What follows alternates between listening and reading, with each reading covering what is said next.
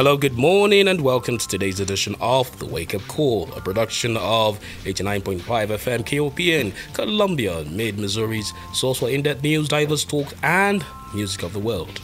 I'm Mazino Dixon, and indeed, welcome to this edition. Today, our focus should be on electric cars in the city of Columbia. How ready are residents for this innovation? Yes, we're talking about that in a moment, but first, let's catch up with what's happening in the news.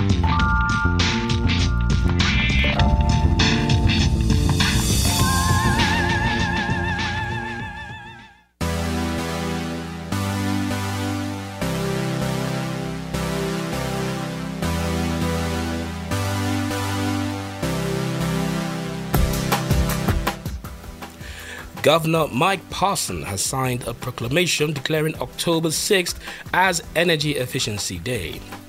In the proclamation, beg your pardon. in the proclamation, Governor Parson encouraged all Missourians to join in moving towards a more energy efficient future. The message of Energy Efficiency Day is simple save money, cut pollution, create jobs.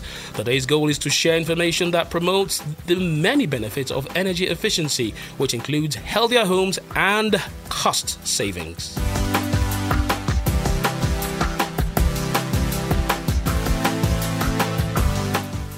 Meanwhile, the City of Columbia Stormwater Utility held a meeting to discuss plans to construct mechanical screen at Wetland Pump Station Number 3.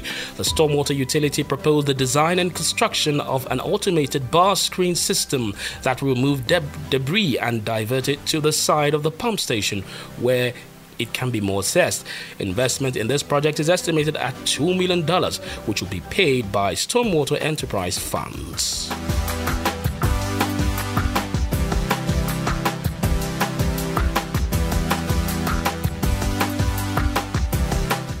And finally, Watkins Woolen Mills State Historic Site is hosting a fun and educational safety fair and trunk or treat. This event will be held Saturday, October 16th at 3 p.m.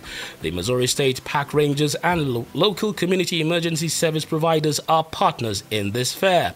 Activities include a safety fair, interpretive activities, and a trunk or treat at the Swimming Beach parking lot. The public is strongly encouraged to follow social distancing guidelines and be proactive in protecting themselves and others. And that's just a bulletin of the news from the Wake Up Call. We'll be back in a moment.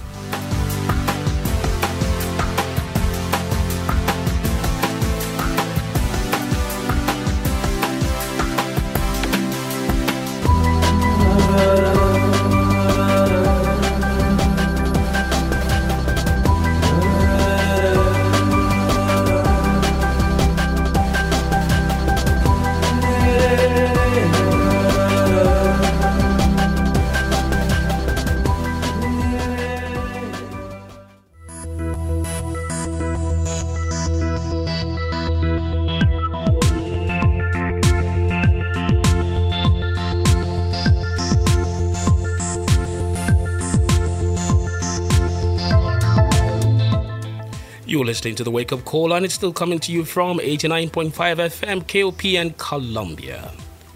Now, the focus of today's edition, like I said, is electric cars. The transport sector is the largest source of greenhouse gas emissions across the United States. And so that's why many environmentalists have been cheering because of the push for the use of electric vehicles. Now, many automakers around the United States and indeed around the world have pledged to increase the share of their production by going all battery or fuel cell electric within a decade. And of course, that cause is supported by US President Joe Biden. Now, Jim Farley is the president and chief executive officer of Ford Motors, and he tells us more about why his company is pushing for electric vehicles. Let's listen.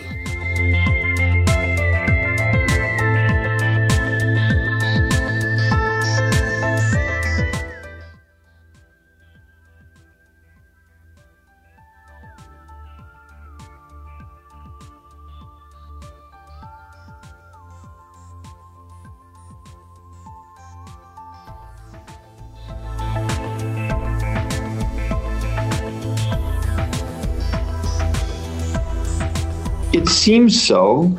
The Mustang Mach E is sold out in the US, Europe, and China. Uh, not just a little sold out, like a year sold out. Um, the enthusiasm for the product is very high. 80% of the customers are new. And the F 150 is probably the one I watch the closest. It's America's best selling vehicle overall for 40 years now. And uh, electrifying that uh, was something I think we all at Ford were watching carefully to see if the electrification adoption would move into the mainstream.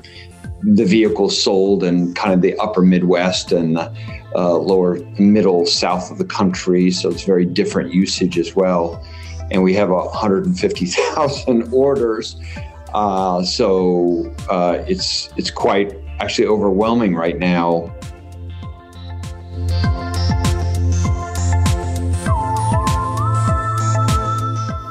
Yes, that was uh, Jim Farley, the president and executive of chief executive officer of Ford Motors.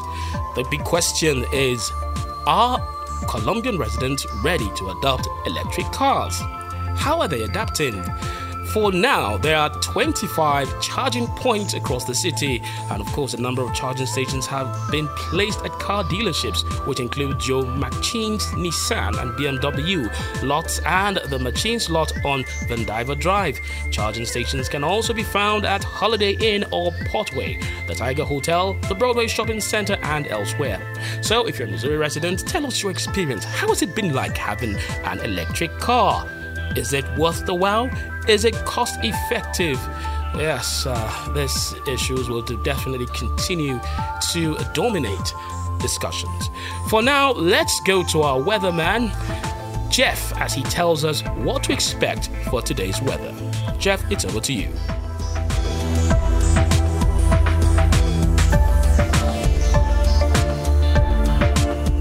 Good morning. Here's your Watcher of the Skies weather for your morning wake up call. Today, scattered storms, 40% chance today, and tonight, 30% chance of scattered thunderstorms. Saturday looks to be rather unsettled as well, an 80% chance of showers and thunderstorms, followed by a 70% chance Saturday night and for Sunday, a 50% chance of showers. Looking ahead toward the beginning of next week, it's absolutely beautiful. Monday going to be sunny with a high of 76. Tuesday mostly sunny with a slight chance of showers and a high of 73. That's your Watcher of the Skies weather for your morning wake up call. I'm Jeff Wheeler.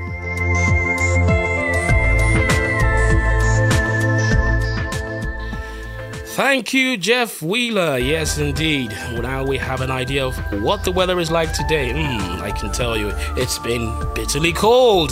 it's been raining, not like not heavily, but you know that feeling that yes, autumn is really here. The summer is gone, and any moment from now, we will transcend deep into winter. And what does that say? The year 2021 is fast approaching the end point.